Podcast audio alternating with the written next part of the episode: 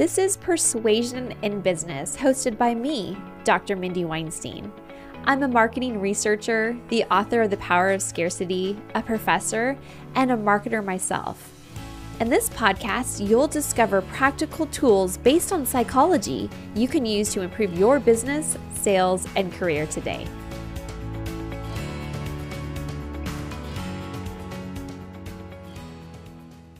In this episode of Persuasion in Business, I'm going to be talking about goal setting. And I understand that you've probably already heard a lot about setting goals. However, what I'm going to share with you are a few things that have really helped me along the way, and all of these things are based on psychology.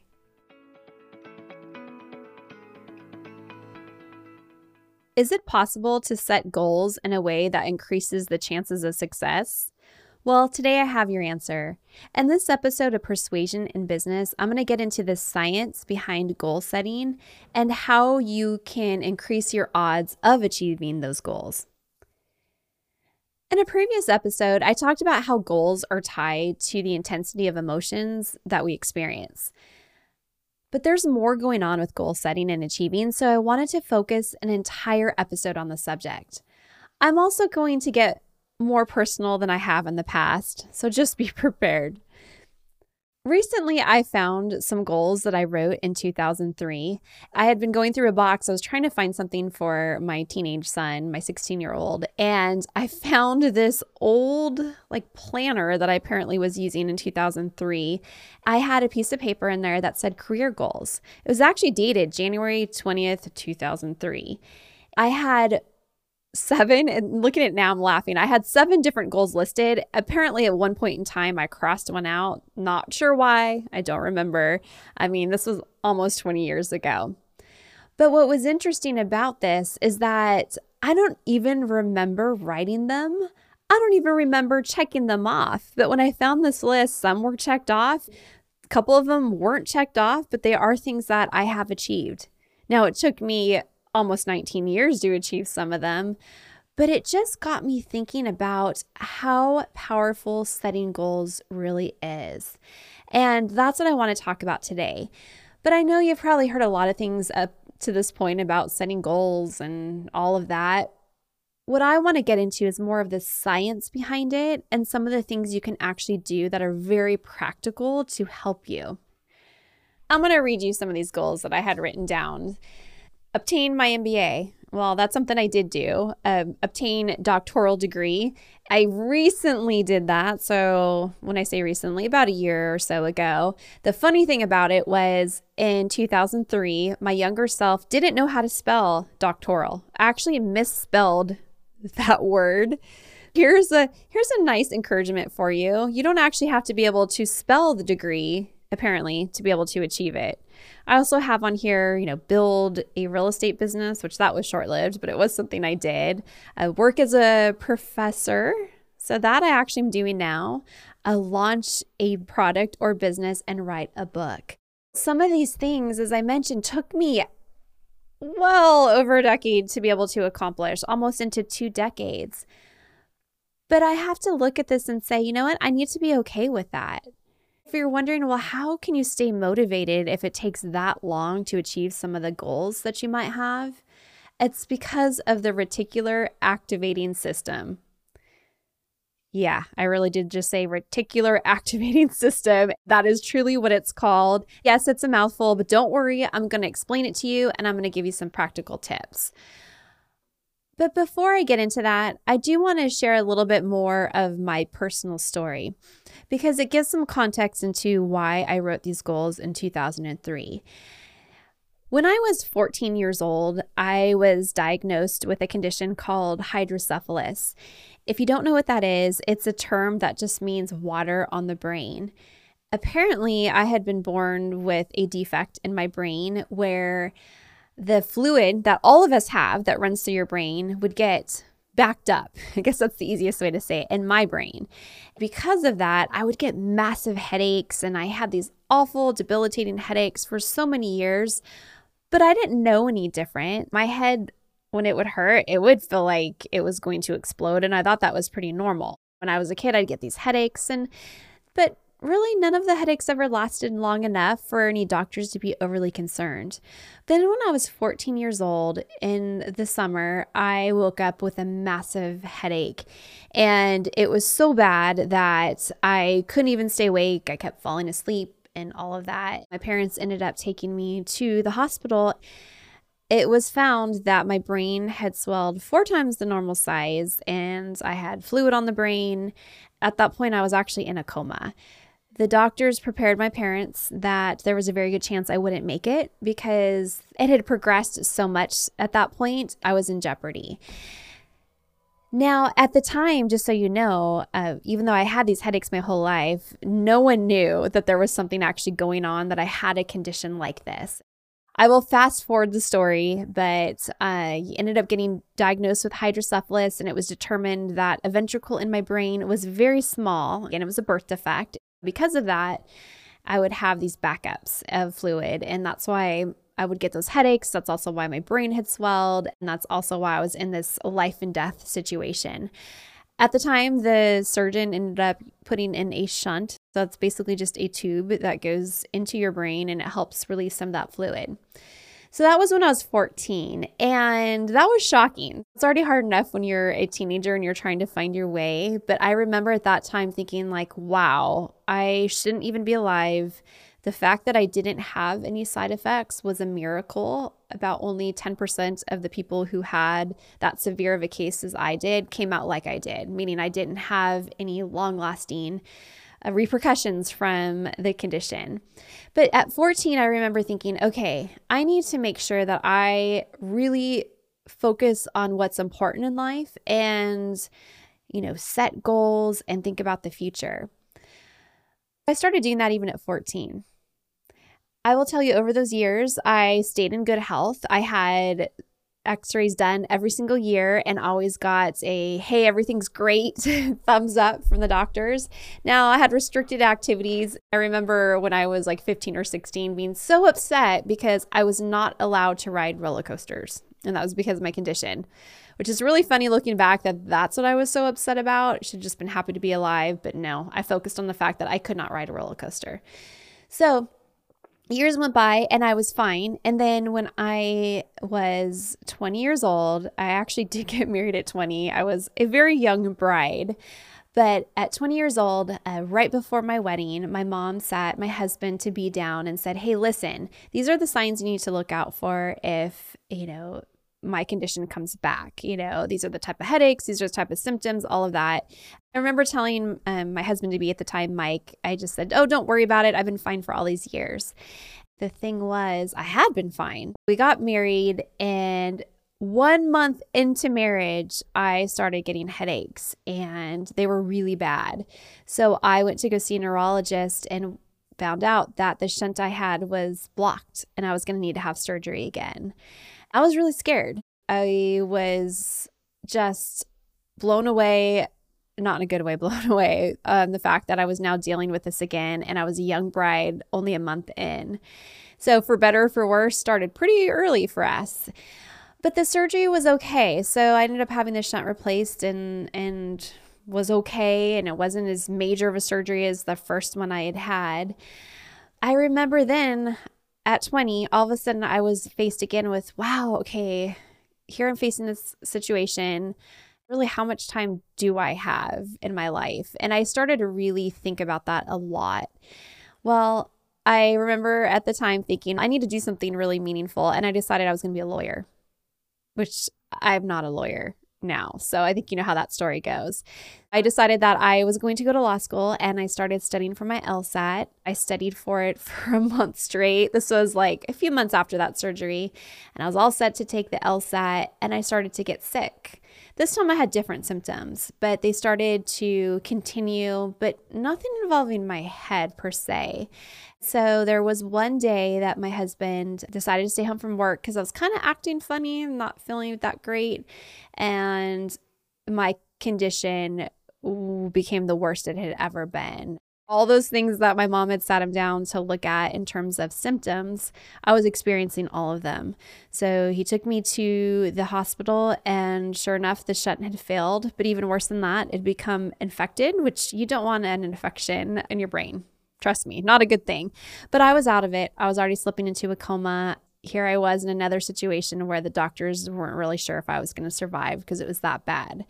Well, I'm going to spare you all the details for now. Maybe at a later time I'll share more. But I ended up having two surgeries. I ended up with one surgery that got rid of the shunt. It's been 20 years, over 20 years actually, since I had that surgery. It's still a very new surgery, and so not many people have had it. And I'm one of the cases that they do watch to see how I'm going to be. But here I am, again, 20 plus years later, and I'm doing good. And I haven't had any issues. I'm so thankful and blessed for that. But that does lead me back full circle to goals. The first surgery, I was 14. The second surgery, I was 20.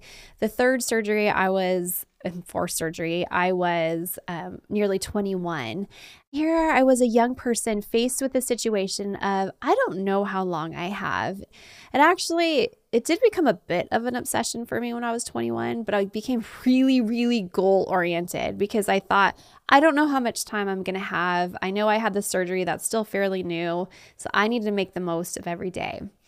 That's where I got into very heavily on the goal setting. So that gives you some context because that was 2001. This list that I wrote was 2003. So, very much on my mind, I was always thinking about goals. I had personal goals, but what I had here and what I read to you, those were my career goals specifically. That's what I wanted to talk about today, but I wanted to give you some context into why I wrote those and how those goals really stuck with me over the years. Now, let's start from the beginning because I want to go over the definition of goals so we are all on the same page. Dr. Elliot Berkman, a psychology researcher, gave a really good definition of goals that I like. He defined a goal as any desired outcome that wouldn't otherwise happen without some kind of intervention. Berkman refers to a goal as a detour from the path of least resistance. So, goals are usually things we want but have difficulty achieving, even when we know we can. If it wasn't difficult to achieve, we wouldn't need a goal in the first place.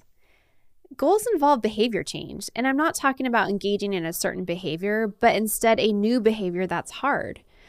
To pursue a goal means you have to do something different than what was done before. And there's been several studies that have found that specific goals like Mike and Mindy will save $1,000 by June lead to greater effort and success than vague goals like Mike and Mindy will save money.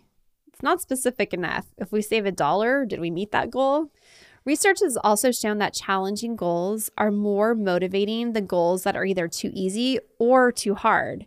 And that has to do with emotion, really emotional intensity if something is too easy, there's really not that much emotions involved as we're trying to achieve it. But if it's too difficult, meaning the likelihood of us ever achieving it is slim to none, we're also not going to put that much emotion into it.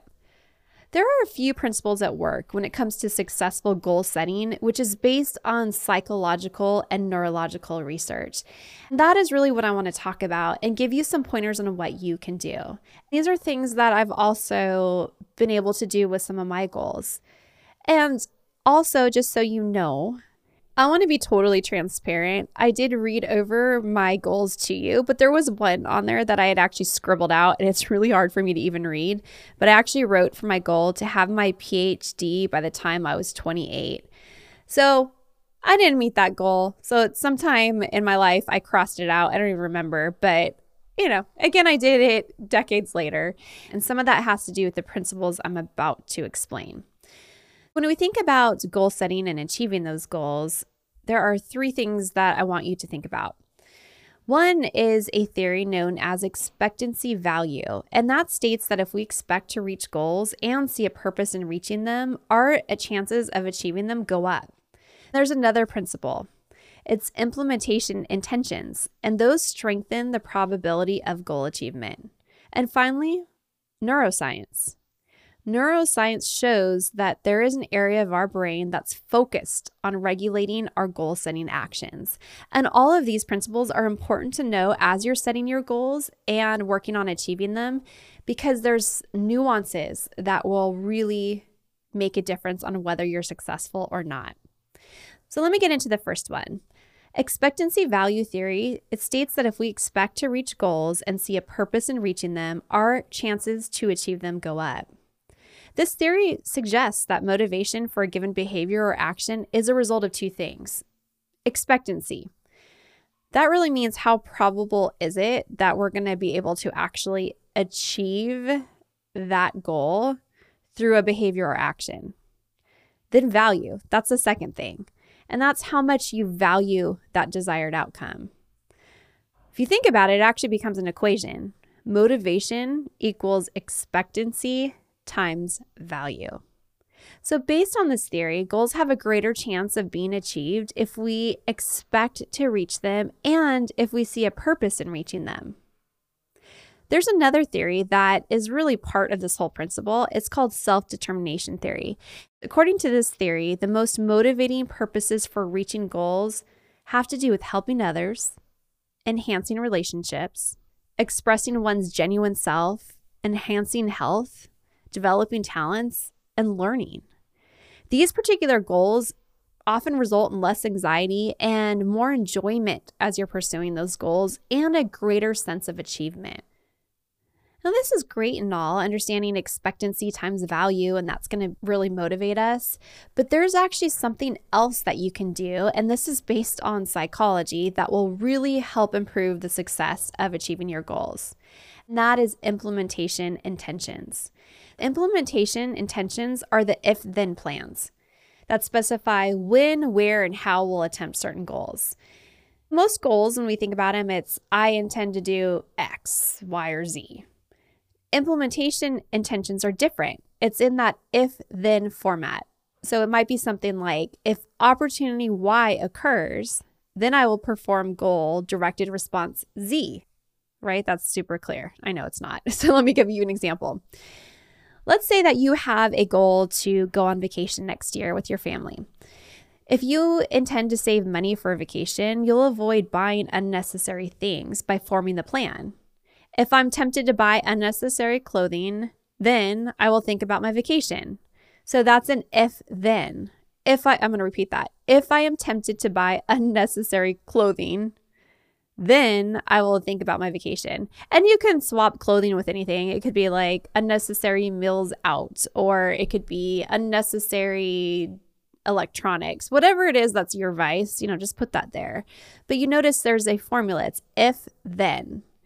An analysis of 94 studies provided evidence that implementation intentions do affect outcomes.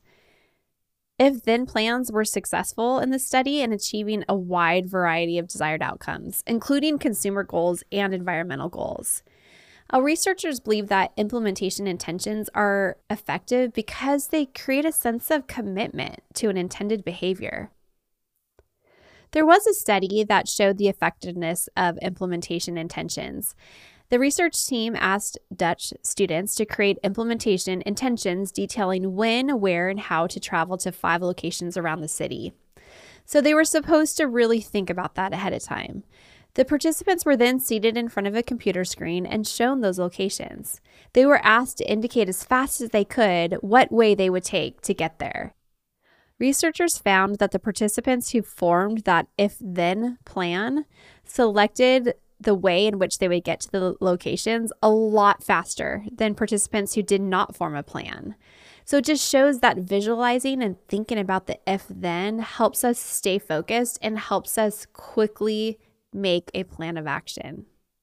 All of this is good implementation intentions, you know, thinking about how can you do an if then plan. So if you're creating goals for yourself, whether they're long term or short term, think about if this happens, then I will do this to help keep you on that track to achieve those goals. I want to get into our third principle though, because that really goes into what's happening in the brain. And I think that's always really important to understand because if you understand the activity within the brain and how it works, it will really help you as you're considering goals and how to achieve them. Neuroscience has shown that there is an area of our brain focused on regulating our goal setting actions. Actually, there's multiple areas within the brain, and it really depends on whether it's a short term goal or a long term goal and how difficult it's going to be to achieve that goal. I'm actually going to focus specifically on one part of the brain that I actually already mentioned. That's the reticular activating system. This is a part of the brain that plays a crucial role in controlling our goal setting actions. This system's a cluster of cells that can be found at the base of the brain. It processes all the information related to the things that need our attention. What's so interesting about the system is that it gives us signs. There was an example given by some researchers that I think is a really great way to think about this. An example they gave was if a person has a goal to start a family, that person is likely to see more couples and families around him or her. This occurs because the activation of the reticular activating system.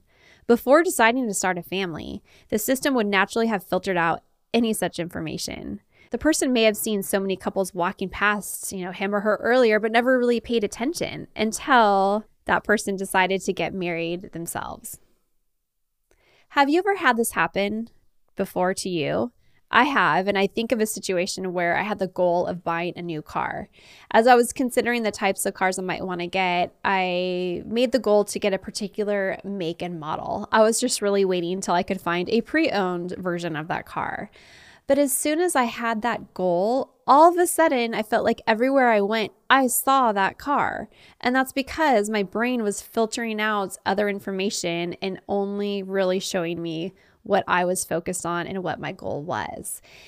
This whole idea of the reticular activating system, I know that sounds very probably more medical than anything else, but it actually leads us right into the practical application of goal setting because this particular system functions in two ways when it comes to goal setting. And understanding this is going to make the difference between just setting goals and actually achieving those goals. The first one and it's not going to be something earth shattering because you've probably heard it before, but it's actually writing your goals down. You might have heard that, you know, like I said, in different talks and things where people are saying, oh, to achieve your goals, you got to write them down. But there's actually science to that, and that is involving that reticular activating system. When you write down your goals using pen and paper and being able to see them written in clear words before you, that's going to trigger the functions of that system, which is going to ensure that we actually go for it. I might not have consciously remembered these goals that I wrote down in 2003, or even the times that I went back to revisit them, but under the surface, subconsciously, my brain remembered, and I would take steps to reach these goals. Some of them took a very long time, but the brain, because of that act of putting it on pen and paper, it engaged that system to ensure that I did go for these goals. Now, the second thing, and this is very practical too, and, and not earth shattering, but I want you to understand the science behind it. It's planning your goals. That's where your imagination comes in. That's essential when it comes to goal setting and achieving them. Research has shown over and over again that people who have the power to visualize their goals before setting their actions actually have a higher activation at the brain level, meaning they're more likely to achieve those goals. That's why you often hear of people talking about like vision boards or putting a picture that represents your goal. It's because that helps that imagination process and helps you visualize your goal. And it's all still tied to that reticular activating system that I mentioned to you. Neurologists who focus on the science of goal setting have also found that the brain can't distinguish between reality and our imagination, which means when we give ourselves a visual of the goal we want to achieve, meaning we imagine it or we put a picture in front of us, our mind starts to believe it to be real, which means we'll take the steps and the actions to actually achieve those goals. I know there was a lot that we've covered so far, but I want to just wrap it up with just, again, those actionable things you can do. Follow the if then plan. That's the implementation intentions. Write down your goals, put it to pen and paper, put it somewhere safe. Um, I'm fortunate that I happen to find my goals in a box. I don't know how long they've been in that box, but uh, still, the actual process of writing those goals down had an impact on me. Then finally, plan those goals. Visualize them, imagine you achieving them, whatever that means to you, whether that means putting a picture where you can see it or it just means in your mind playing it through what it's going to look like to actually have that goal achieved. All of what we have talked about, this applies with our business goals, it applies with our personal goals. And it is very much tied to psychology and motivation and what's going to get us to take action. Going back to my question I originally posed, it is possible to set goals in a way that increases the chances of success. Join us for the next episode as we dive into more on the psychology of persuasion.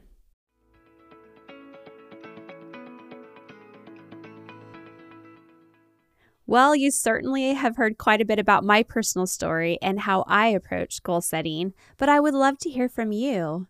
Let's continue the conversation in the Persuasion in Business Forum and feel free to share what works for you as you pursue your own goals. And it's an opportunity to learn from others. Visit persuasionnextsteps.com. Be sure to also subscribe to our podcast on your favorite podcast platform and follow me on Twitter, LinkedIn, or Instagram.